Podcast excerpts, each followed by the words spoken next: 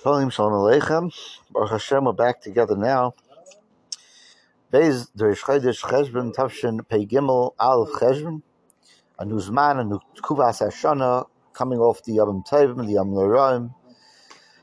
Our neshamas are purified, all filled with Kedusha, with the Simchas Achag, and ready to move on to conquer the year to come and mine it of all its potential, of the mitzvahs, or the Maisim Tovim, or the Limit HaTorah, the Shaykh, we will all apply ourselves on the utmost to grow grow closer to HaKadosh Baruch Hu.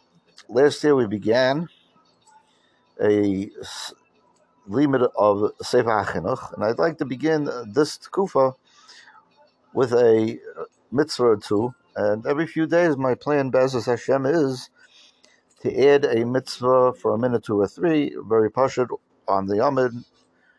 We're up to in our Seder Alimut, mitzvah Samach Gimel.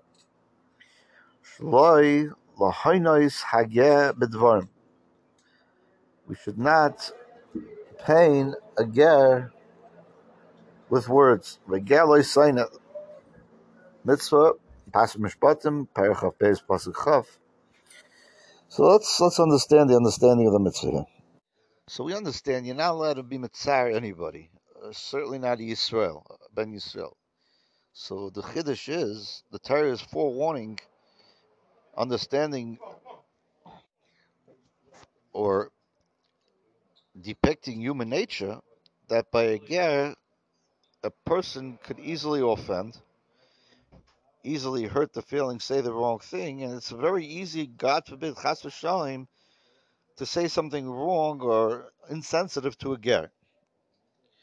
So on top of the mitzvah of a ger, the Torah has to add on and has hara a warning that we cannot we cannot paint a ger.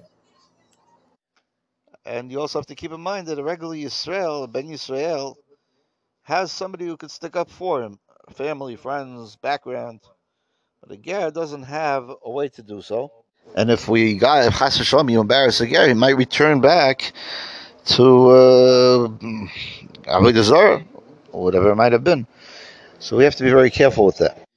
The essence of the mitzvah is to reinforce ourselves, our will, to force ourselves not to do anything bad to a ger uh, who has nobody to help him. We have to treat him properly, as if he's one of us, always been one of us.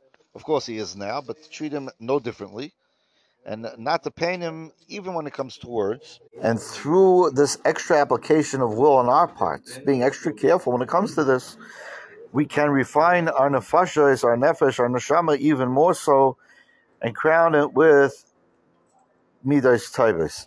And now for mitzvah samach dalid in the Sefer HaChinuch.